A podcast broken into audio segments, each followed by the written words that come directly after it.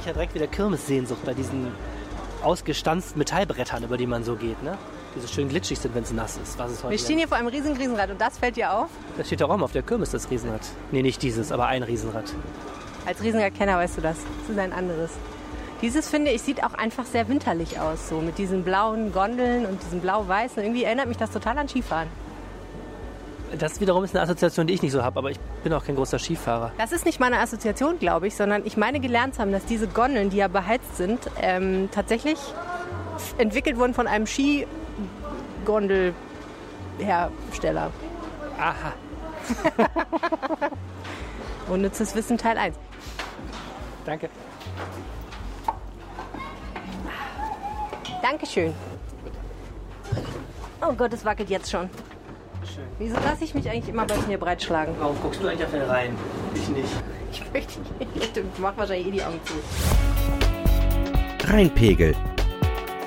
Der Düsseldorf-Podcast der Rheinischen Post. Oh Gott, mir ist schlecht. Jetzt schon. Wir müssen eigentlich auch ein Foto machen. Ich habe gerade darunter geguckt und jetzt ist mir schlecht. Guck mal, es ist ja Düsseldorf at its best dahin. Guck mal, Schafe auf den Rheinwiesen, die Rheinbahn tuckelt über die Oberkasseler Brücke. Ist heute halt auch so ein Tag Die Möwen mit dem fliegen über den Wetter und Rhein. so. Das Wetter und so ist wunderschön. Sonnenschein. Wir sind sehr weit oben. Mhm. Ich mag ja, besonders liebe ich ja diesen Moment, wenn du das Gefühl hast, gleich kippst du oben rüber.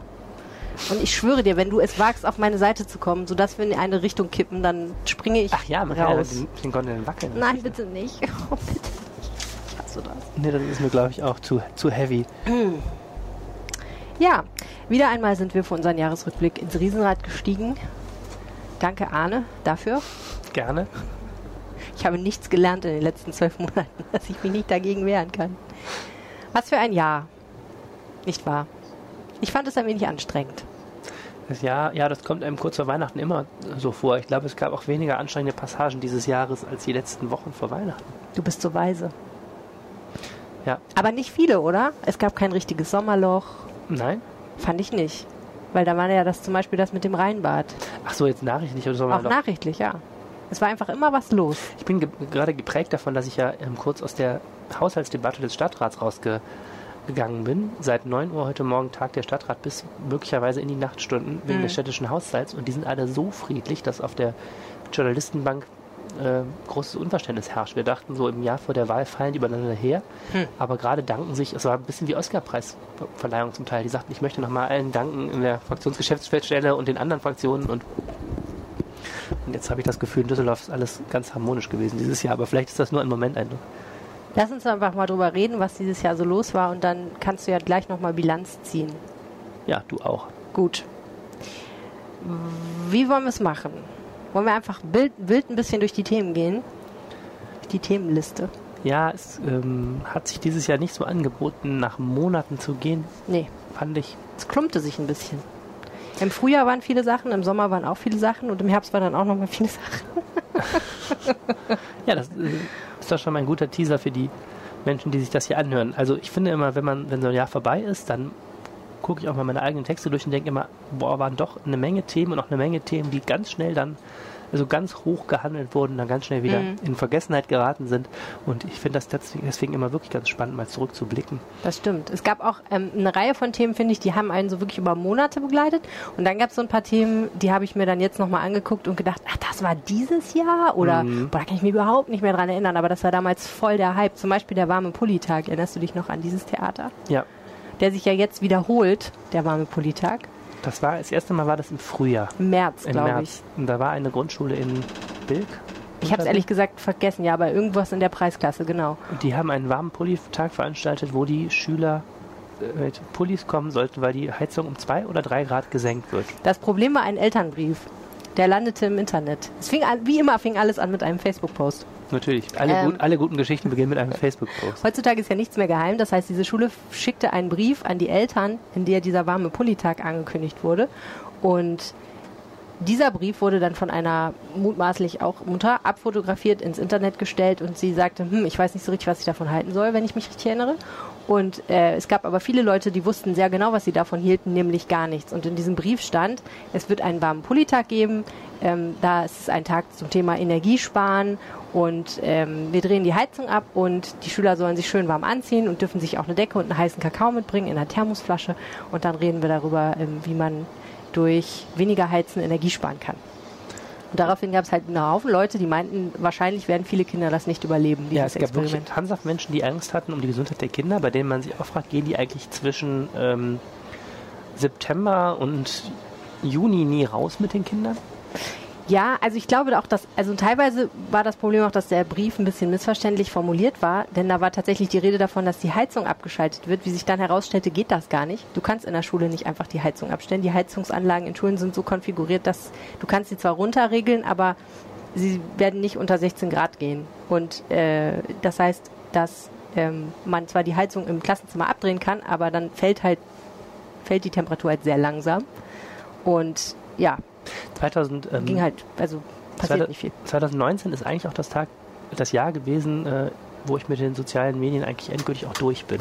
Also mir geht das langsam echt so richtig auf den Keks. Also überhaupt, überhaupt die, die Idee, diesen Brief der ja nun auch nicht formuliert wurde als äh, Mitteilung für die Öffentlichkeit, sondern von irgendwem, der das vielleicht ja nicht professionell formuliert für die Öffentlichkeit, sondern irgendwie ein paar Eltern was schreibt, mhm. wird abfotografiert, dann melden sich Hinz und Kunst aus der ganzen Welt, ja. äh, wie halt soziale Medien so funktionieren, das Ganze verbreitet sich und alle äh, sind getriggert, weil sie das Gefühl ja. haben, hier werd, werden ideologisch Kinder äh, erzogen, wo ich eigentlich doch erstmal denke, naja, ein Umgang mit, ein bewusster Umgang mit Energie ist doch erstmal nicht falsch, ist ja auch nicht nur für Klimaschutz gut, sondern auch für das eigene Portemonnaie Portemonnaie gut und was, was auch Kinder mal, kann man doch thematisieren, mein Gott. Also überhaupt, Absolut. es war so eine, so eine, wieder so eine Nicht-Diskussion, die wieder so kurz vor Morddrohungen dann stand. Ich finde genau. das echt ätzend. Tat mir die Schule nach, tat mir da echt leid. Ja, die Schulleiterin war auch fix und fertig. Ich weiß nicht noch, als ich mit der telefoniert habe.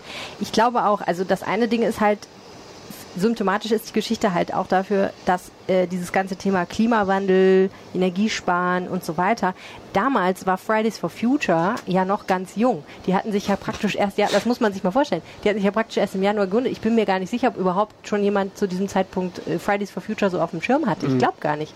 Und äh, dieser Gedanke, ne, ähm, dass sich da Schüler engagieren und so, und das war ja nur eine Grundschule. Auf jeden Fall, also man merkte sehr deutlich, das lief auch an ideologischen Linien entlang, diese Dis Diskussion. Aber ja, im Endeffekt war es auch ein Symptom dafür, wie aufgeregt die Debatten geführt werden. Und um das Thema kurz zum Schluss zu bringen, ähm, zwei wichtige Sachen. Das erste war, wir waren natürlich dann beim Bamapuli-Tag dabei und haben ihn journalistisch begleitet, um Damals sicherzustellen, genau, mhm. dass keine Kinder zu Schaden kommen. Und wie sich dann herausstellte, als die Heizung endlich abgeschaltet war und die Kinder da ihren warmen Pulitag feierten, ähm, es wurde dann natürlich aufs Thermometer geguckt äh, und leider ähm, kann man sagen, sank es nicht, sondern stieg. Also die Temperatur im Raum stieg, weil vorher war halt Wochenende gewesen, dann waren die Kinder da drin und 20 Kinder strahlen halt auch Hitze ab. Ja, ja und dann stieg die Temperatur, glaube ich, von 18 auf 19 Grad, als die Heizung aus war. Ähm, interessant. Und jetzt hat das Umweltamt der Stadt vor einigen Wochen oder Tagen verkündet, es wird jetzt einen offiziellen Warmer-Politag geben. Den hat es, glaube ich, jetzt auch schon mhm. gegeben. Letzten Freitag. Richtig. Und die, alle Schulen in Düsseldorf sind eingeladen mitzumachen und genau diese Aktion, die diese Schule damals äh, alleine gemacht hat, jetzt nochmal alle zusammen zu machen. Und natürlich gab es wieder Leute, die sich mit Internet aufgeregt haben. Wir haben eine Reporterin, aber viel weniger. Wir haben eine Reporterin hingeschickt, äh, die Schüler fanden es total cool, weil sie war auf einer weiterführenden Schule. Die fanden es irgendwie ganz aufregend und ähm, so wie ich das verstanden habe, sind diese Schüler ja sowieso gerade alle beeinflusst durch Fridays for Future. Das ist ja eben auch eine Schülerbewegung und unter den Schülern ähm, stößt das offensichtlich unter, zu, auf breitere Zustimmung als beim durchschnittlichen Facebook-Troll und ähm, abschließendes Wort, Todesfälle sind der Redaktion nicht bekannt geworden bis Korrekt. jetzt. Wollen wir direkt überleiten zur Umweltspur? Ja, ich habe irgendwie drücke ich mich so vor der Umweltspur. Jahres, ne? Komm, wir, wir machen es schnell und kurzen Schmerzlos. Okay. Wir reißen das Pflaster ab. Also Umweltspur, kann man schon sagen, ist ein bisschen das politische Thema des ja, Jahres 2019. Ist auch heute gerade in jeder Haushaltsrede ähm, wurde es nochmal einmal aufgekocht kurz. Wobei ich das Gefühl habe, langsam gibt es echt eine Umweltspurermüdung, auch hm. in der Politik. Ähm, selbst die CDU hat jetzt bei ihrer Haushaltspressekonferenz äh, das Thema Umweltspur erstmal umschifft. Das würde uns im Wahlkampf wieder begegnen, weil dahinter ja die Grundfrage steht, Verkehrswende ja oder nein und wie. Hm. Und äh, wie sehr kann man, darf man Autofahrer drangsalieren und ist das überhaupt Drangsalierung? Hm. Aber ja, gerade ist es ein bisschen ruhiger geworden um die Umweltspur. Und ich glaube, es ist auch erstmal alles gesagt. Vielleicht kurzer Rückblick. Ich weiß gar nicht mehr, wann das war, als die ersten beiden kurzen Umweltspuren markiert wurden, irgendwann Osterferien. Anfang des Sommers. Oh, Osterferien, genau. Also erstmal zwei Umweltspuren, bei denen wir alle gedacht haben, oh, jetzt bricht das Abendland zusammen und wie sich dann rausstellte, war das verkehrstechnisch jedenfalls nicht der Fall. Ne? Die beiden ersten Umweltspuren sind eigentlich relativ rückstandsfrei in den Genau. Verkehr aufgegangen. Man muss ein bisschen früher anfangen. Also Düsseldorf hat einen Luftreinhalteplan. Es gab die Angst, dass man vor Gericht verliert wegen der Umwelthilfe. Da gab es eine absolute einen absoluten Umschwung beim Land 2018 schon, weil das Land NRW, das eigentlich verantwortlich ist für die Luftreinhaltung, gemerkt hat, die kriegen von der Umwelthilfe einen, ein Gerichtsverfahren nach dem anderen um die Ohren gehauen und müssen mehr tun. Dann wurden die Kommunen aufgerufen, mehr zu tun. Und dann gab es halt in Düsseldorf diese Idee dieser Umweltspur. Die ist dann im Januar dieses Jahres beschlossen worden. Erst diese zwei kleinen, die im Frühjahr schon markiert worden sind, und dann die berühmt-berüchtigte dritte Umweltspur. Und die ersten beiden sind im, Herbst, äh, im Frühjahr markiert worden. Wir waren morgens auch da. Viele grummelten schon, jetzt bricht der Verkehr zusammen und es passiert im Grunde nichts. Im Nachhinein muss man sagen, war auch wahrscheinlich so zu erwarten. Die ersten beiden waren so ein bisschen zum Üben. Und dann kam im August die Entscheidung, dass wir auch eine dritte Umweltspur kriegen. Das ist die von der A46 aus äh, durch Wersten Richtung Innenstadt und vom Norden aus dann auch Richtung Innenstadt. Und dann war es das Thema jetzt im Herbst. Ne? ja, Herbstferien. Also nach den Herbstferien. Und ich habe, wie gesagt, ich habe es ja schon mal im Podcast gesagt, jeder, der im Stau steht irgendwo in NRW, hat jetzt das Gefühl, das liegt an der Umweltspur durch Wersten. Inzwischen Teilweise liegt es ja auch an der Umweltspur durch Wersten. ja, es war ein absoluter politischer Fehler, das zu diesem Zeitpunkt einzuführen. Im, Im Oktober und November war wahnsinnig viel Verkehr. Keiner konnte so genau sagen, warum. Wir hatten unglaubliche Werte, was insgesamt den Stau anging. Und ob es jetzt Umweltspur war oder nicht, es hat jedenfalls sehr, sehr viele Leute bewegt, dass sie das Gefühl hatten, dass die Düsseldorfer Stadtverwaltung zusätzlich noch sich super Ideen überlegt, äh, wie sie noch ein bisschen länger da zur Arbeit brauchen. Ich weiß, du willst das Thema gerne abschließen, aber trotzdem eine Sache müssen wir eben noch kurz klären. Es gab ja jetzt, das habe ich heute mit Interesse in der Zeitung gelesen, hast du äh, aufschreiben lassen von unserer äh, Freundin Mirjam Rathmann, die auch schon mal hier im Podcast war, eine Frau, die äh, versucht hat, einen Härtefall geltend zu machen. Die gesagt hat, ich muss meine Mutter pflegen. Aus bestimmten Gründen muss ich deswegen immer abends vor allen Dingen oder am späten Nachmittag ähm, eine Strecke nehmen, die durch diese Umweltspur stark beeinträchtigt ist. Und sehr oft stehe ich dann zum Beispiel mit meiner Mutter vor verschlossener Arzttür, weil wir es einfach nicht schaffen pünktlich. Weil es nicht geht, wenn ich es nach der Arbeit mache. Ich möchte deswegen gerne äh, eine bestimmte Strecke fahren, wo es aber eine Schranke gibt. Das ist Genau. praktisch Privatgelände. Die wollte, keine, die wollte keine Sondergenehmigung für die Umweltspur, sondern die hat gesagt, es gibt eine praktische Alternative. An der Himmelgeisterstraße ist nämlich eine Schranke. Die Schranke ist da, damit diese Strecke nicht als Ausweichstrecke benutzt wird für den Berufsverkehr. Aber sie sagte, sie könnte doch als Härtefall einfach einen Schlüssel für die Schranke kriegen. Dann könnte sie morgens auf dem Weg fahren und dann ähm, hätte sie dieses Stauchaos oder zumindest am Anfang Stauchaos an der Umweltspur umfahren. Mhm. Das wurde abgelehnt. Klar, denn äh, dann kommt immer das alte, äh, alte Argument, der, wenn das alle tun würden. Also natürlich sagt die Stadt, wenn wir jetzt einer Frau das geben, dann kommt der nächste und so. Ähm, in der Tat haben sich aber schon einige solche Härtefälle bei uns gemeldet und ich finde das immer sehr wichtig, sich die anzugucken, weil das nochmal zeigt, was Mobilität im Alltag passiert. Also eine Frau, die berufstätig ist, ihre Mutter pflegt und sagt, sie hat wirklich keine Minute zu verlieren. Kann ähm, auch nicht die- Fahrrad fahren, kann auch nicht Fahrrad fahren und ähm, sagt halt, diese halbe Stunde, die ich da verliere, äh, die führt dazu, dass mein Leben so nicht mehr funktioniert. Ja. Und dann gab es im Ausschuss eben noch einen SPD-Politiker, der sich hat hinreißen lassen, dazu ähm, so ein paar äh, Tipps zu geben, wie es sonst gehen könnte. So unter Motto, müssen sie ihr Leben halt ein bisschen anders organisieren. Ja. Und äh, nicht zu Unrecht gab es dann Empörung. Und äh, das ist auch heute im Stadtrat immer mal wieder Thema gewesen. Die CDU sagt, jetzt fangen sie schon an, Leuten hier Tipps zu geben, wie sie ihr Leben anders organisieren, Ja. äh, weil ihre doofe Umweltspur das jetzt blockiert. Ich will aber jetzt gar nicht nur auf der Umweltspur so rumreiten. Es gibt ja auch durchaus äh, allgemeiner Natur äh, einige Zustimmung. Auch das ist im Stadtrat gerade nochmal Thema gewesen. Die SPD sagt eben, Gesundheitsschutz für die Anwohner muss ähm, ganz oben stehen. Und das ist natürlich ein Gesundheitsschutz für die Anwohner hier an den Hauptstraßen, wo es sehr hohe Stickoxidbelastung gibt. Und dahinter steht ja der Gedanke, wenn wir den Autoverkehr, der ja wirklich, wir sehen es an dieser Zuschriften, in ganz, ganz vielen Vierteln der Stadt die Leute unglaublich nervt, ne, Raser durch verkehrsberuhigte Zonen, zugeparkte Fahrradwege, dies und das. Und ähm, wo natürlich die Befürworter sagen, wenn wir es schaffen, diesen Autoverkehr zu reduzieren, dann bringt das der Stadt sehr, sehr viel. Die große Frage ist immer nur, wie kommen die Leute trotzdem vernünftig zur Arbeit? Dann sind wir bei der großen Thematik ÖPNV, Ausbau und so weiter. Also dieses Thema wird uns 2020 noch weiter beschäftigen. Okay. Wir machen ja auch noch irgendwann Anfang des Jahres einen Jahresausblicks-Podcast. Dann kannst du mal erzählen, was du glaubst, wie es weitergeht. So. Es gibt einen bunten Strauß von anderen Themen, die wir noch besprechen könnten. Was ist dir denn so in Erinnerung geblieben, wo du so sagtest jetzt beim Durchgucken der Zeitung oder der, beim Durchgucken des Onlines, das ähm, musste man erwähnt haben, wenn man über Düsseldorf 2019 spricht? Das ist schwierig. Also erwähnt haben Auskhronistenpflicht müsste man vieles. Die interessante Frage ist ja immer, was hat eigentlich Bestand? Und ähm, also ich glaube, ein Punkt ist auf jeden Fall ähm, diese diese Vorfälle und Debatten, die wir ums Thema Sicherheit und Sicherheitsgefühl geführt haben. Mhm. Ich glaube, da gab es im Wesentlichen zwei Dinge. Das eine war mh, die Räumung des Rheinbads. Da haben wir ja im Sommer äh, einen, äh, einen, ziemlich ausführlichen Podcast auch zu, eine Episode zu gemacht, eine Live-Folge auch, ähm, wo eben im Rheinbad mehrfach Dinge passiert sind, wo die Ordnungskräfte irgendwann gesagt haben, geht so nicht weiter, wir müssen jetzt leider hier den Laden zumachen und alle raus und im Nachhinein aber keiner so richtig sagen konnte, woran lag es jetzt, wer ist schuld und wie verhindern wir das. Mit dem Ergebnis, dass es jetzt Sicherheitskräfte in vielen Düsseldorfer Schwimmbädern im nächsten Sommer geben wird und auch schon letzten, im letzten Sommer gab. Und das andere war eine, ein ziemlich schlimmer Vergewaltigungsfall, der sich kurz vor Pfingsten zugetragen hat im Hofgarten. Und auch der hat nochmal eine, finde ich, sehr ausführliche Debatte darüber ausgelöst, wie wohl fühlen sich eigentlich Frauen in Düsseldorf, wenn sie nachts unterwegs sind da ist es ja so, dass ähm, sich inzwischen ähm, rausgestellt hat, oder zumindest glaubt die Polizei zu wissen, wer die Täter sind. Nämlich mehrere Jugendliche, die wirklich sehr jung waren, also eine Gruppe von, ich weiß gar nicht mehr, drei oder vier.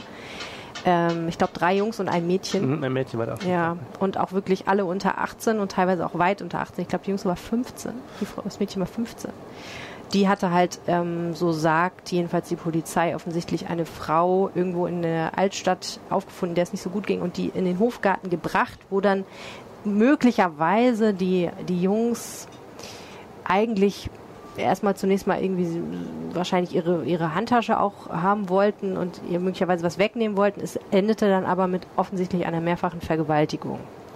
Und das ist natürlich ein Fall, der, das, also diese, diese ähm, das Finden der Menschen, die das das Finden der Tatverdächtigen, das war, war ein bisschen später und so haben wir dann eben wochenlang so ein bisschen in so einem Limbo gelebt, wo wir nicht wussten, was ist das eigentlich für ein Fall, wer war das, stimmt das eigentlich, dass das, ähm, dass hm. das Ausländer waren, was ja auch wieder eine Debatte war, die dann sehr intensiv geführt wurde und was sind eigentlich die Umstände dieses Falls, also wie ist das eigentlich passiert? Und da, was ja ganz entscheidend ist für die haben Frage, wir, was kann man daraus schließen? Bevor, es die, bevor die Täter gefunden wurden, gab es schon eine Debatte, ob das Ausländer sind? Ja. Weil anhand der, des, der, der ja. Beschreibung, Personenbeschreibung. Genau. Und leider gibt es, gibt es diese Debatte ja immer. Ne? Also das muss man ja auch sagen, da sind wir wieder bei den sozialen Medien, Anführungsstrichen sozialen Medien.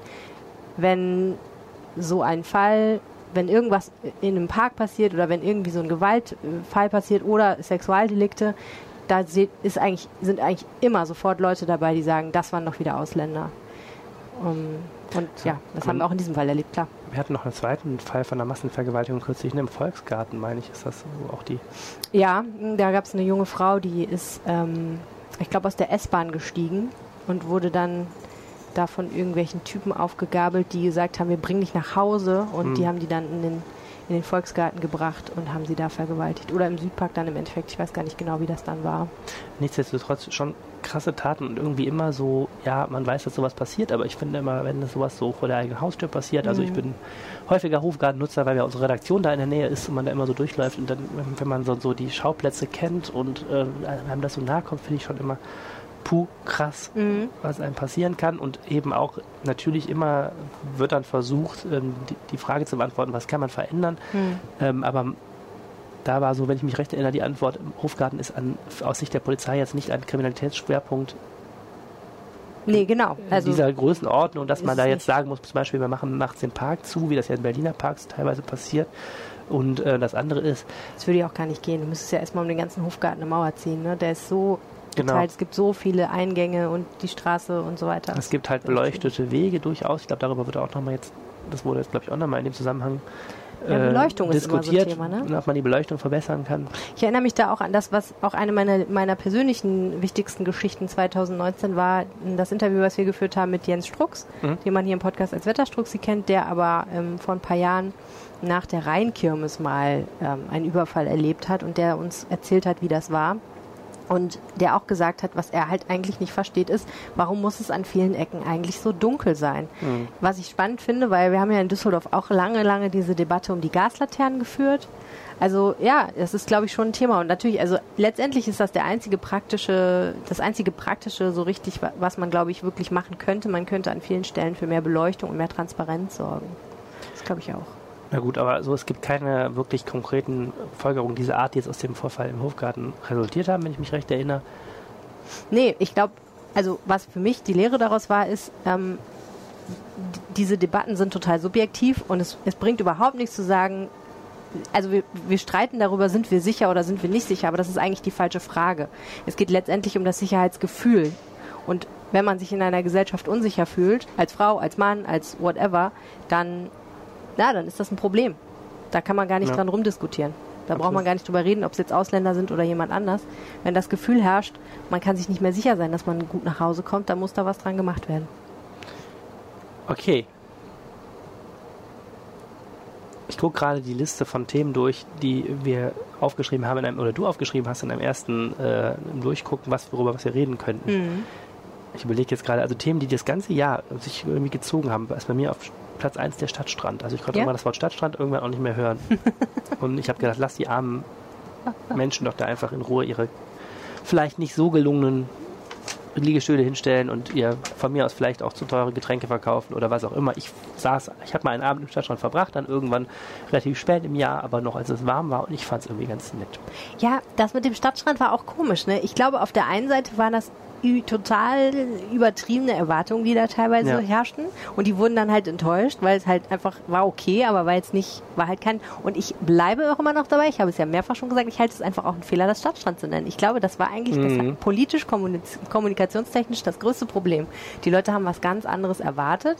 Und dann gab es halt, glaube ich, auch ein paar Politiker, sag du mir, ob ich richtig liege, die das Thema so ein bisschen für sich entdeckt haben, klar. um so ein bisschen Terror zu machen. Total. Einfach mal so ein bisschen ja, klar, Ärger. Also, also, vor allem in erster Reihe würde ich sagen, die FDP-Chefin und jetzt auch FDP-Oberbürgermeisterkandidatin Marie-Agnes Strack-Zimmermann, mhm.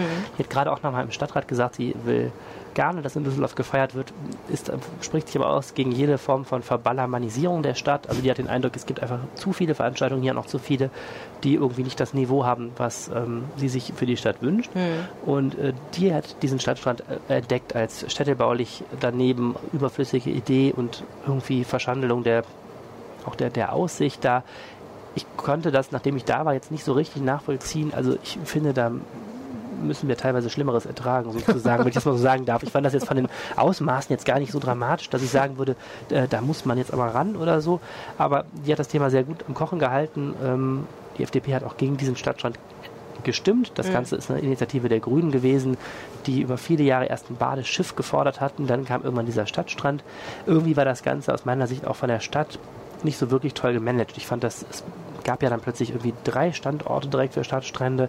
Es war irgendwie so, dass man das Gefühl hatte, es ist so ein bisschen provisorisch und so ein bisschen ja, so ein bisschen halbgut vom Standort und vom, vom Konzept und so. Die ließen ja auch sehr lange auf sich warten. Genau, dafür hat man aber Jahre drauf gewartet und dann war, glaube ich, so das Grundgefühl, ach, das soll es jetzt sein, brauchen wir das überhaupt? Fort damit. Lass uns doch mal ganz kurz über Maria-Agnes Strack-Zimmermann reden, denn das ist ja auch eine Erkenntnis des Jahres 2019, dass sie 2020 Oberbürgermeister Thomas Geisel herausfordern will oder es jetzt schon tut mhm. und Oberbürgermeisterin werden will und da auch eine schmissige Kampagne losgekickt hat und man darf ja wohl auch ein bisschen äh, die, die Debatten, die sie dann um den Stadtstrand am Kochen gehalten hat, schon verstehen als ersten Ausläufer, bevor es überhaupt bekannt war, dass sie in diesen Wahlkampf eintritt. Ne, das ist, es scheint ja ein bisschen ihr Stil zu sein, sich so ein Thema zu suchen und dann mit aller Macht, äh, ich sag jetzt mal ein bisschen despektierlich Stimmung zu machen. Das hat sie ja jetzt auch zum Beispiel bei der Umweltspur ein paar Mal sehr erfolgreich getan. Sie hat einen Banner aufgehängt, sie hat sich als Mitfahrerin angeboten, damit man äh, als Fahrgemeinschaft über die Umweltspur am Stau, Stau vorbeifahren kann. Mhm. Ist das ihr politischer Stil? Auch dieses Wort Verbalamanisierung ist ja sehr pointiert. Ja, sie ist sehr pointiert, wenn sie redet, also eine, eine wirklich sehr starke Rhetorikerin.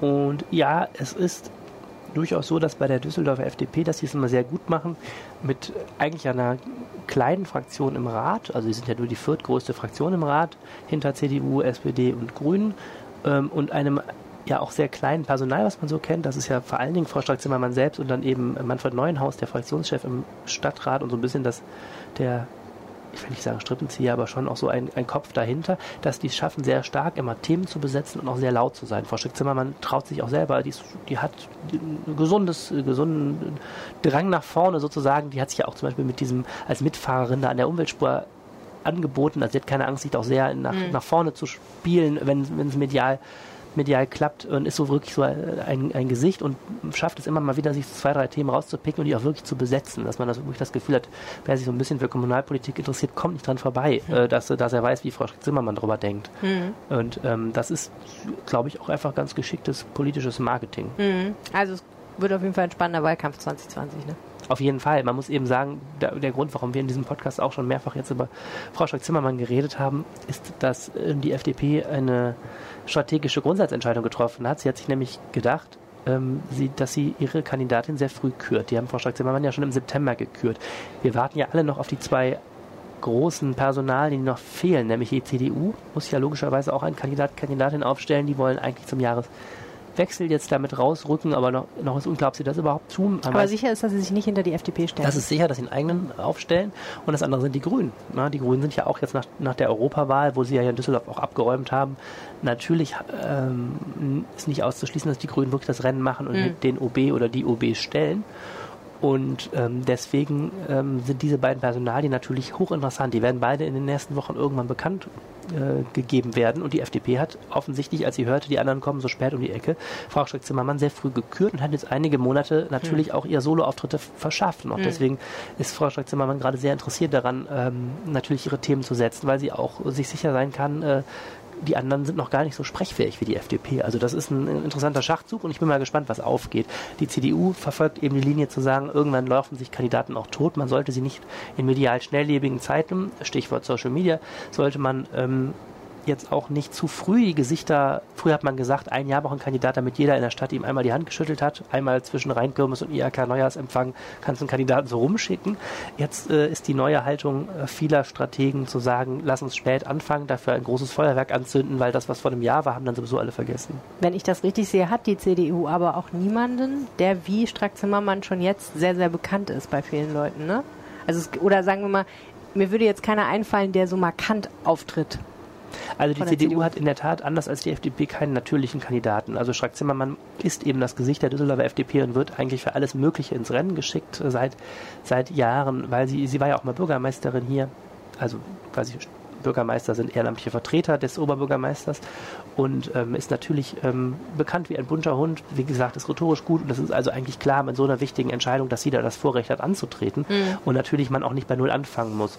Bei der CDU gibt es natürlich auch viele, die irgendwo hier in Amt und Würden sind und ähm, auch profiliert sind und sicherlich auch so ein Amt durchaus sich zutrauen würden hm. und denen auch viele das zutrauen. Aber es gibt jetzt nicht so einen natürlichen Kandidaten und deswegen sind wir auch alle natürlich sehr gespannt, wer da das Rennen macht und auch, ob die CDU jemanden findet, der die verschiedenen Parteiflügel, die man hier auch in Düsseldorf sieht, hinter sich vereint. Denn hm. das ist bei einer großen Partei natürlich sauschwer. Ähm, die, F die CDU wird im Februar ihren Kandidaten oder Kandidatin dann auf dem Parteitag wählen und natürlich muss da auch die Partei hinterstehen. Du musst ja tierisch aufpassen, dass du nicht jemanden in die erste Reihe stellst, wo dann schon auf dem Parteitag nur 60 Prozent kommen, mhm. weil dann kannst du, hast du im Wahlkampf schlechte Karten. Also ja, das wird so. super spannend jetzt die nächsten Monate. Ja. Erinnerst du dich noch an die Debatte um die Füchschenwerbung? Klaro erinnere ich mich. Oh Mann. Das fiel mir gerade so ein. Ich habe vorhin behauptet, es gab kein Sommerloch, aber ein bisschen war das natürlich auch ein Sommerloch-Thema, ne? Ja. Also klassisch es gibt nicht so fürchterlich viel anderes zu berichten, aber diese Geschichte, da äh, diskutieren gerade alle drüber. Da kann man ja mal, kann man ja mal ein bisschen länger und intensiver drüber reden. Ja, dieses ganze Thema mit generell Gender und ähm, Sexismus ist sowieso immer ein Aufregerthema, mhm. weil alle da irgendwie eine Meinung zu haben und äh, auch dieses Thema sexistische Werbung ist auffallend oft, wie uns das beschäftigt hat. Ne? Wir hatten ja auch noch einen anderen Fall mit so einer Werbung für Ah, das Leichtathletik-Event, Leichtathletik wo eine Sportlerin von hinten äh, leicht bekleidet zu sehen war, aber im normalen Sportdress, wo ein CDU-Ratsherr äh, fand, das sei, ginge zu weit. Ja, weil daneben stand Finale Oho, neben ihrem Popo. Genau, richtig, Finale Oho. Und irgendwie war so die Text-Bild-Kombination, die nicht so, nicht so ankam. Ähm, ja. Aber das ist auch wieder typisch, ne? Da kann man mal sehen, die einen stürzt total doll, die anderen stürzt, stürzt überhaupt nicht. Das war bei dem ganz extrem. Bei der Füchschen-Werbung haben, glaube ich, alle gesagt, hm, also richtig lustig ist es nicht mit der äh, Füchsin, die da auf dem Grill äh, sitzt und schaukelt und was hat, was stand da nochmal daneben? Äh, richtig, äh, Medium oder richtig durchnehmen? Genau, durch, Leerzeichen nehmen, also mhm. Würstchen ja. oder Fleisch oder was. Und alle haben so gedacht, hm, also ist auch irgendwie so ein bisschen daneben als Wortwitz, ne? Ja, aber ganz interessant, weil das, das Füchschen ja seit Jahren so äh, anzügliche Werbung macht Ja. mit diesen Füchsen und das seit Jahren irgendwie als total cool gilt. Und da war jetzt mal ein Motiv, ähm, an dem sich die Geister schieben. Und Ja, die meisten Motive, die die sonst gemacht haben, waren auch so Richtung Toleranz für Genau. LGBT und so eine Sachen. So, da, ne, da, also da, da konnte, konnte man sich als toleranter Mensch auch drauf einigen. ich fand es schade eigentlich, dass das Füchschen da so lange gegengehalten hat. Ich hatte eigentlich, weil das Füchschen eigentlich so ein modernes Image auch hat für eine Hausbrauerei und das auch so pflegt als Party-Hausbrauerei. Und ich fand das irgendwie schade, dass die nicht schneller zumindest gesagt haben, naja gut, wenn es Leute stört. Ich glaube, es ist am Ende dann doch ein bisschen eine Autokratie beim Füchschen. Ne? Das ist der eine Mensch, der das macht, Ja. Herr König. Und ich glaube, der ist vielleicht dann auch ein bisschen stur gewesen an der Stelle. Ja, ja, genau. Aber dann kriegst du auch wieder, kriegte er dann auch wieder Applaus, fand ich. Also man kann auch natürlich immer verschiedener Meinung sein, aber er kriegt dann auch wieder Applaus. Ein bisschen fand ich von der falschen Seite. So, weil ich finde, so Debatten kann man auch nicht beenden mit dem, also mit der Haltung, die sollen sich nicht so anstellen. Das Ja. war auch falsch. Also ich finde, wenn so eine Debatte aufkommt, da war ja sogar die, die, ähm, die Mitglieder des Gleichstellungsausschuss des Landtags haben da Mhm. ges geschlossen auch dem Füchschen geschrieben. Und wenn das so eine Dimension hat, dass es Ja. überparteilich aus dem Landtag dann auch Kritik gibt, fände ich, hätte ich es jetzt so klüger gefunden zu sagen, komm, wir hängen, unser Herz hängt nicht an diesem Motiv, tut uns leid, nächstes wird wieder besser. Also ich Ja. fand das dann irgendwie, zog sich diese Debatte nach meinem Gefühl ein bisschen lang. Na, es waren auch alle Seiten stur. Ne? Die äh, Gleichstellungsbeauftragte der Stadt hat ja auch, glaube ich, äh, selber beim Werberat interveniert und gesagt, hier übrigens könnt ihr das mal rügen. Mhm. Könnt ihr euch das mal angucken zumindest. Also na, wir waren auf allen Seiten. Apropos stur. Was Ja. macht eigentlich unser Freund Alain Bieber? Ja, hoffentlich gute Ausstellungen vorbereiten. Um den gab es ja auch so einiges zu reden, ne? der Chef vom Ja. NRW-Forum. Ja, das war äh, ähm, eine meiner Lieblingsgeschichten des Jahres. Echt? Ja, Warum? weil ich äh, damit überhaupt nicht gerechnet hatte. Ich, Nee, ich kenne ihn ja seit ich kenne ihn ja seit seiner Intro Intronisierung als äh, der ist ja äh, Leiter des NRW Forums, also dieses, dieses Museum neben dem Museum Kunstpalast im Ehrenhof zwischen Tonhalle und Kunstpalast und der ist ja 2000, lass mich nicht lügen, 16, 15 angetreten Vor einigen Jahren. vor einigen Jahren ist er angetreten und äh, ich fand es damals cool, weil er, ähm, weil er ein komplett neues Mu Konzept für dieses Museum versprach, so in Richtung Digitalisierung. Er hat ja seine erste Ausstellung über Selfies gemacht und ich habe mich erstmal gefreut, weil das so äh, erstmal eine Nische in der Stadt besetzte und er hat da versucht, das ganze Ding echt als Ein-Personen-Betrieb mit sehr geringem Personal und viel Idealismus äh, nach vorne zu bringen. Wir haben ja auch im Podcast schon darüber gesprochen, die Meinung darüber, ob das jetzt in seiner ersten Amtszeit so gelungen ist, ging auseinander. Er kriegt auch politisch ein bisschen, bisschen Gegenwind. Die Grünen fanden ihn nicht so dolle, seine, und die CDU fand, fand das auch nicht so dolle und irgendwie wurde sehr viel gemäkelt und dann geriet er ja auch noch in einige unschöne Debatten rein. Die letzte war ja dann, dann die mit äh, den Obdachlosen, die dort kampieren vor dem NRW-Forum, wo es einen Aushang des NRW-Forums gab, wo diese Obdachlosen zum Gehen aufgefordert wurden, der offensichtlich eigentlich in der Stadtverwaltung abgesprochen war, aber wo Bieber dann plötzlich eigentlich so der junge urbane Kulturmacher plötzlich dastand, wie jemand, der Obdachlose vertreiben will. Und ähm, ja, es, war, es lief alles nicht so richtig gut für ihn und dann lud er mich irgendwann ein und äh, gab ein Exklusivinterview und ähm, kündigte an, dass er seinen Job hinschmeißt, nicht für die zweite Amtszeit, die eigentlich, die er politisch gekriegt hätte, ähm, antreten will, äh, sondern findet, Düsseldorf sei überhaupt nicht offen für neue Konzepte und er hat einfach keinen Bock mehr. und das hat tierisch eingeschlagen, dieses Interview. Wir haben das dann veröffentlicht, haben ähm, ziemlich düsteres Foto von ihm gemacht. Er hat plötzlich, ich fand so irre, er ist hier so angetreten, noch mit vollem Haar und äh, so ein bisschen so mit so einem, hatte erst so, so Kleidung wie so ein Werbedesigner-T-Shirt und Sakko drüber und dann haben wir ein Foto von ihm gemacht, wo er plötzlich graues, schütteres Haar, Bart und ähm, einen Rollkragenpulli hat und er sah so aus, so Motto drei Jahre Düsseldorf und von dem Mann, von dem Mann, von der, von der, von dem Laden des Mannes ist nicht mehr viel übrig. von der Stadt gezeichnet. Naja, und dann passiert etwas, etwas, das ich nach diesem Interview auch nicht erwartet hätte, nämlich dass der Oberbürgermeister Thomas Geisel, der ihn geholt hatte und immer sehr in den Rücken gestärkt hat, erstmal als erste Reaktion sagte, den lade ich nochmal ein, wir machen nochmal ein Abendessen, dann reden wir nochmal drüber. Und da habe ich gedacht, ja, ja, klar, was soll er jetzt noch sagen? Und dann fand dieses Abendessen statt und Bieber sagte, ne, wunderbar, ich bleib doch. Und dann hat er jetzt die zweite Amtszeit gekriegt, es ist alles ein bisschen umgestellt worden, er ist jetzt nicht mehr unabhängig, sondern ist so unter das Dach des benachbarten Museum Kunstpalast gekrochen, ist also nicht mehr ganz für alles so selbstverantwortlich, was er wichtig fand, damit er mehr Freiheit für seine eigentliche Arbeit als Ausstellungsmacher und ähm, Ist das Ganze ein Erfolg von Thomas Geisel oder Alain Bieber? Also äh, natürlich hat das diese ganze Geschichte dazu geführt, dass Alan Bieber sich nochmal wirklich deutlich Rückenwind geholt hat. Ich fand, das war insofern, wenn das politisch so geplant war, kein schlechter Schachzug, weil er hat so alle gezwungen, sich richtig zu ihm zu bekennen. Das ist besser, dankbarer erstmal, als wenn er so zähneknirschend eine zweite Amtszeit gekriegt hätte. Und es ist ein Erfolg von Thomas Geisel, finde ich schon, weil ähm, er hat es geschafft, immerhin wirklich mal diesen Mann zu überzeugen zu bleiben. Er hat es geschafft, ähm, ja, seinem, sozusagen seinem Kandidaten eine zweite Amtszeit ähm, zu verschaffen. Und ich nach wie vor finde ich innerlich dieses NRW-Forum, bei allem, was man von mir aus gegen eigene, einzelne Ausstellungen und Veranstaltungen sagen kann, nach wie vor finde ich das ein total spannendes Konzept. Die haben wirklich witzige Ausstellungen vor, was ich gehört habe. Und mein Gott, das kann sich Düsseldorf auch noch mal ein paar Jahre erlauben. Und ähm, ich finde es total wichtig, dass wir auch in Kulturhäusern einfach Leute da mal an die Macht lassen, die alles anders machen wollen und nicht immer nur Business as usual machen, denn auch, das haben wir beim Podcast mit Felix Krämer, ja, ich habe ja einen Podcast gemacht mit Felix Krämer, dem mhm. Chef des Museums Kunstpalast, der ja jetzt auch der neue Chef von Alan Bieber ist, der ja ganz klar gesagt hat, wir müssen auch mal versuchen, mehr Leute in Museen zu kriegen und versuchen, Ansätze zu finden, die, die anders sind und die vielleicht auch andere Leute mhm. anlocken. Mhm. Und in diesem Zusammenhang bin ich sehr gespannt, ob das NRW-Forum da was hinkriegt. Ja. Jetzt haben wir noch ganz wenige Minuten Zeit. Wir haben noch gerade erst angefangen. Wir haben gerade erst angefangen, ne? Das ist krass.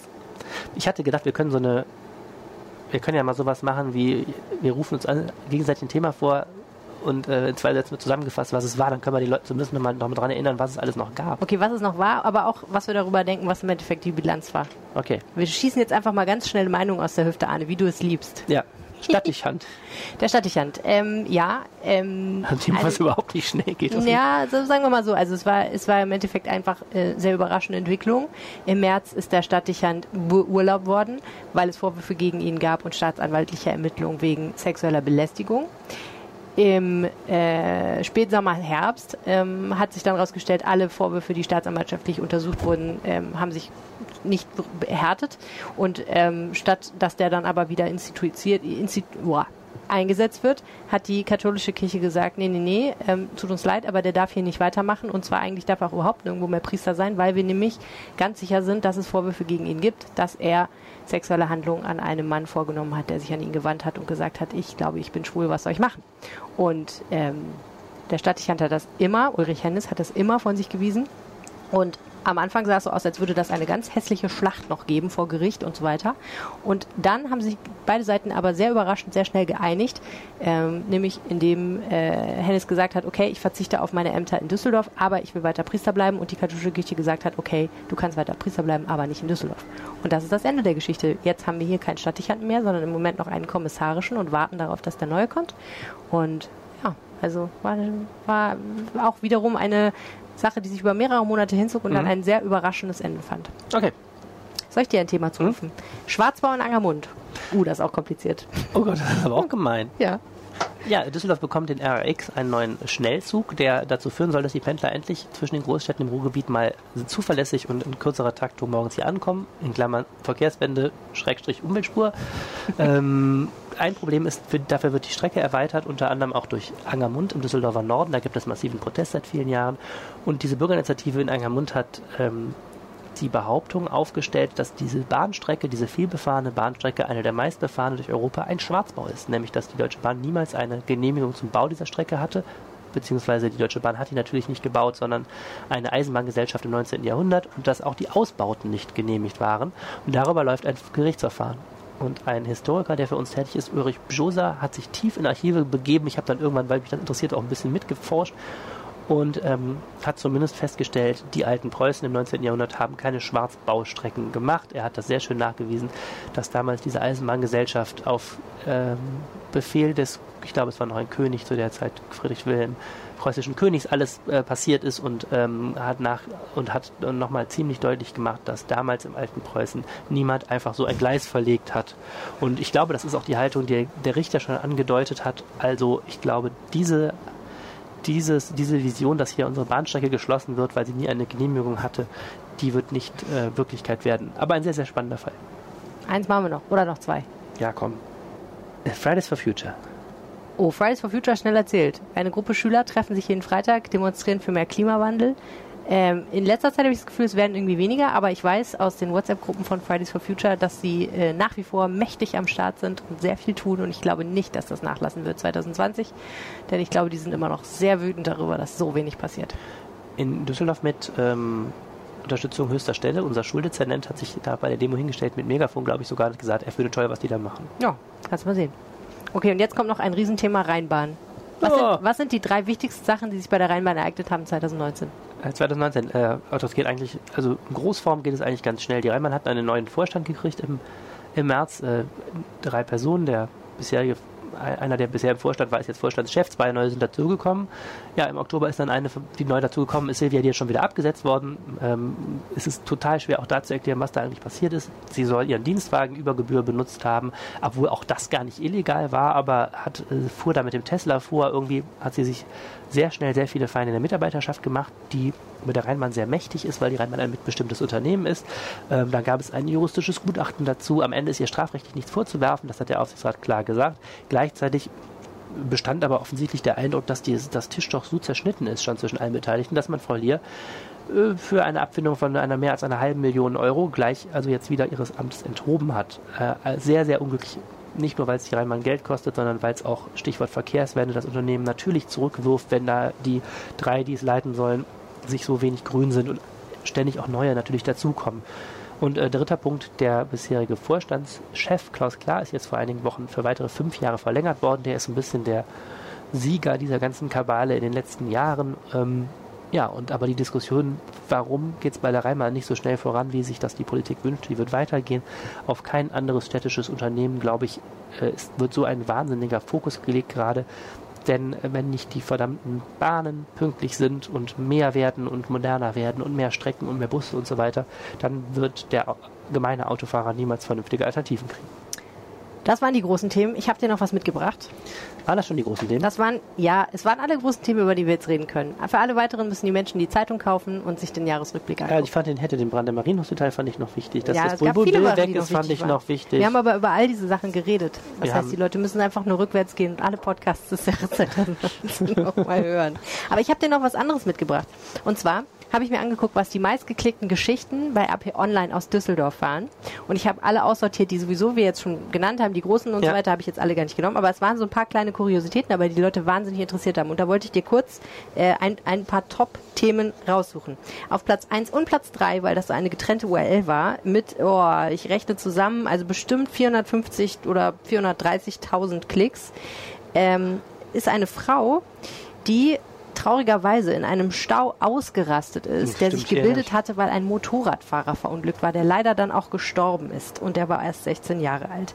Diese Düsseldorferin, die in Richtung Meerbusch unterwegs war, hat sich total mit den Rettungskräften angelegt, hat sich aufgeregt, hat gebrüllt, äh, es sei doch nicht möglich, dass hier die ganze Straße angehalten wird, nur wegen eines Motorradfahrers. Sie habe einen wichtigen Termin, den müsse sie verlegen. Und als sie dann nicht ins Auto steigen wollte, wiederum auf mehrfache Aufforderung hat man ihre Personalien eingesammelt und jetzt muss sie sich Und wegen äh, Widerstand gegen Vollstreckungsbeamte vor Gericht und hat ihre 15 Minuten Ruhm be- bekommen. Richtig. Auf Platz Nummer 5 dieser Liste ist ein Artikel namens Unbekannte bittet um Date, Düsseldorfer fiebern online mit. Im Netzwerk Habe ich völlig verpasst? im, ja, habe ich auch total verpasst. Ähm, war jetzt im August, Ende August. Im Netzwerk hat eine Frau, ähm, hat jemand einen Zettel, den jemand anders an, einen, an eine Laterne gehängt hat, fotografiert und gezeigt. Äh, sie hat ähm, einen Mann gesehen in der Straßenbahn 707. Beide äh, aßen offensichtlich etwas. Er Chips, ich Eis steht auf dem Zettel. Und nun bittet sie um ein zweites Treffen am Freitag um 20 Uhr. Als Treffpunkt wird die Haltestelle der 707 an der Klosterstraße vorgeschlagen beim Japaner. Und daraufhin, viele Nutzer bei Facebook haben großen Anteil genommen. Ich werde da sein, schreibt ein Nutzer bei Facebook. Wer noch? Fragezeichen. Das Date aus der Hölle. Ein Kommentator schlägt mit einem Augenzwinkern vor, einen Flashmob am Treffpunkt abzuhalten. Frauen mit Eis, Männer mit Chips. 155.673 Menschen haben sich zu da im heutigen Datum für dieses Thema interessiert. Ich gehörte nicht dazu. Auch großen Anklang fand der Artikel, dafür sind die Stangen unter Sitzbänken in Düsseldorf da. Wofür sind die denn da? Die sind äh, am Bahnhof unter Sitzbänken. Ich vermute nicht nur in Düsseldorf. Das sind so klappbare Dinger. Und es handelt sich um Orientierungsbügel für sehbehinderte Menschen. Ah, ich dachte, man kann seinen Hund da anbinden. Das ist nämlich auch ganz praktisch. Auf Platz 19, Frau vergisst Rucksack mit 10.000 Euro in der S-Bahn. Kenne ich. Es handelte sich um eine Chinesin, die die 10.000 Euro tatsächlich wohlbehalten wiederbekommen hat. Auf Platz 21, 86.760 Klicks. Äh, Frau lässt Freund bei Polizei sitzen und fliegt in den Urlaub. Der Mann hatte nämlich leider vergessen, dass er noch eine offene Haftstrafe wegen Steuerhinterziehung absitzen musste und wollte dann mit seiner äh, Freundin, ähm, wo wollte er hinfliegen? Ibiza. Ähm, wurde dann festgenommen und sie hat gesagt, na gut, ich fahre aber mal trotzdem. Ne? Ja Gott, ich bin ja schon gebucht. Auf Platz der- 25 eine Geschichte von mir, 80.000 Klicks für viele E-Scooter-Fahrer wissen nicht, was sie tun. Ich vermute hauptsächlich wegen der Überschrift. Es ging um Polizeikontrollen gegen E-Scooter-Fahrer, von denen sehr viele nicht wissen, was man darf und was man nicht darf. Und auf Platz 29 mit knapp 25 äh, 75.000 Klicks Lidl an der Kühe eröffnet mit ungewöhnlichem Logo. Das Lidl an der Kühe hat nämlich ein schwarz-weißes Logo. Ja, so ist das mit den Klickzahlen. So Manchmal recherchiert man tagelang an irgendwas und denkt, Ja. boah, das sind jetzt echt irre Informationen, die den Menschen richtig weiterhelfen. Und Ja, dann die wahren Geschichten. guckt man sich an, was geklickt wird. Auch sehr schön, 41, Platz 41 mit 62.000 Hits. British Airways Flieger nach Düsseldorf landet versehentlich in Edinburgh. Das, äh, ja. Okay, das ist auch wirklich witzig. Und mein persönlicher Favorit auf Platz 54 mit knapp 60.000 Klicks. Ordnungsamt rückt zur Seniorendisco aus. es war nämlich zu laut. Die Türen wurden ausgemacht. So war das. Ah ja. Ja, das waren die Geschichten. So, Arne, mein Freund. Das war 2019. Ich find's krass, dass wir durchgehalten haben mit dem Rheinpegel. Jetzt können wir ihn eigentlich einstellen, oder? Ja, eigentlich war es das schon. Wir haben noch gar nicht erzählt, dass wir einen Preis gewonnen Ja, yeah, haben. wir haben einen Preis gewonnen. Hurra! Wir haben einen European Newspaper Award gewonnen, Mit was lustig ist, weil wir gar kein Newspaper sind. Aber trotzdem cool. In der, es gibt nämlich eine Ja. Kategorie Podcast und da haben wir einen Preis bekommen. Ja, hat uns sehr gefreut. Vielen Total. herzlichen Dank. Und ja, was so- jetzt ist im Prinzip der letzte Podcast des Jahres. Und die haben den Leuten überhaupt nicht erzählt, wie wunderschön es hier heute ist. Hier ist es die Sonne scheint, wie gesagt, Möwen, Aber muss das so schwanken eigentlich? Möwen? Schafe, Autos, Bahnen, Du klingst wieder ein Sohn. Rauch, der aus Schornstein kommt. Ganz lieblich Der unter uns, der, unter uns eine Million Niederländer auf dem Weihnachtsmarkt. Tu mal mit deinen Niederländern auf dem Weihnachtsmarkt. Du bist besessen von Niederländern auf dem Ja, das Weihnachtsmarkt. ist doch so.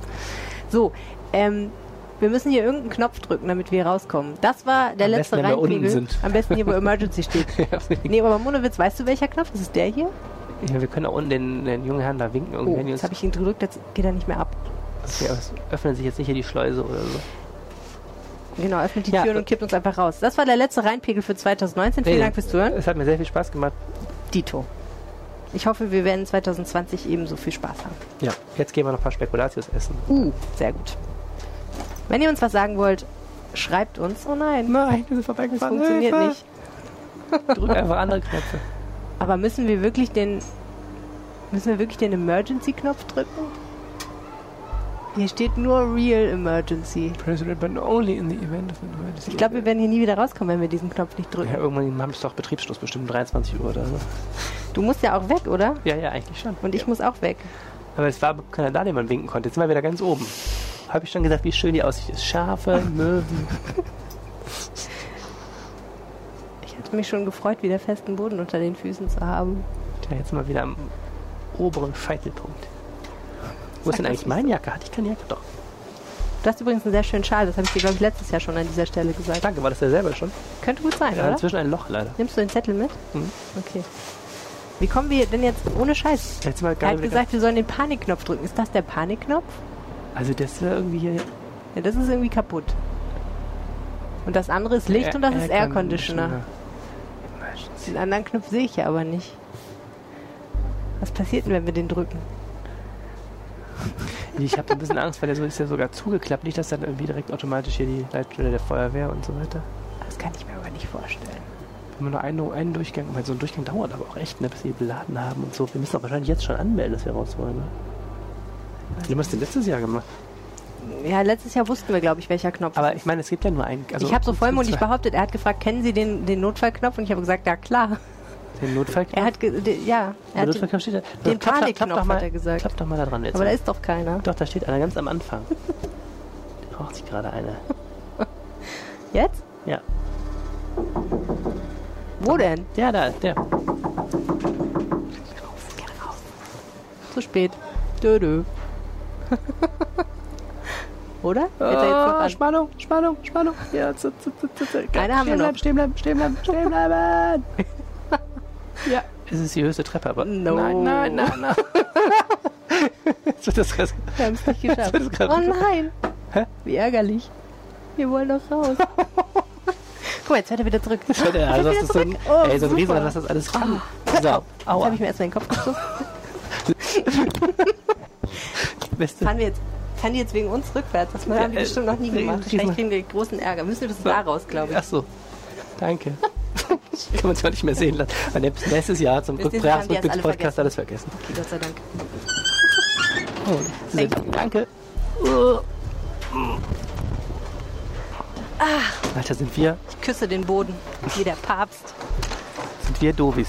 So. Wir sind echt doof. Das darf man keinem erzählen. Gut, dass wir es nicht alles aufgenommen haben. Mehr im Netz. Alle Nachrichten aus der Landeshauptstadt findet ihr auf rp-online.de slash Düsseldorf.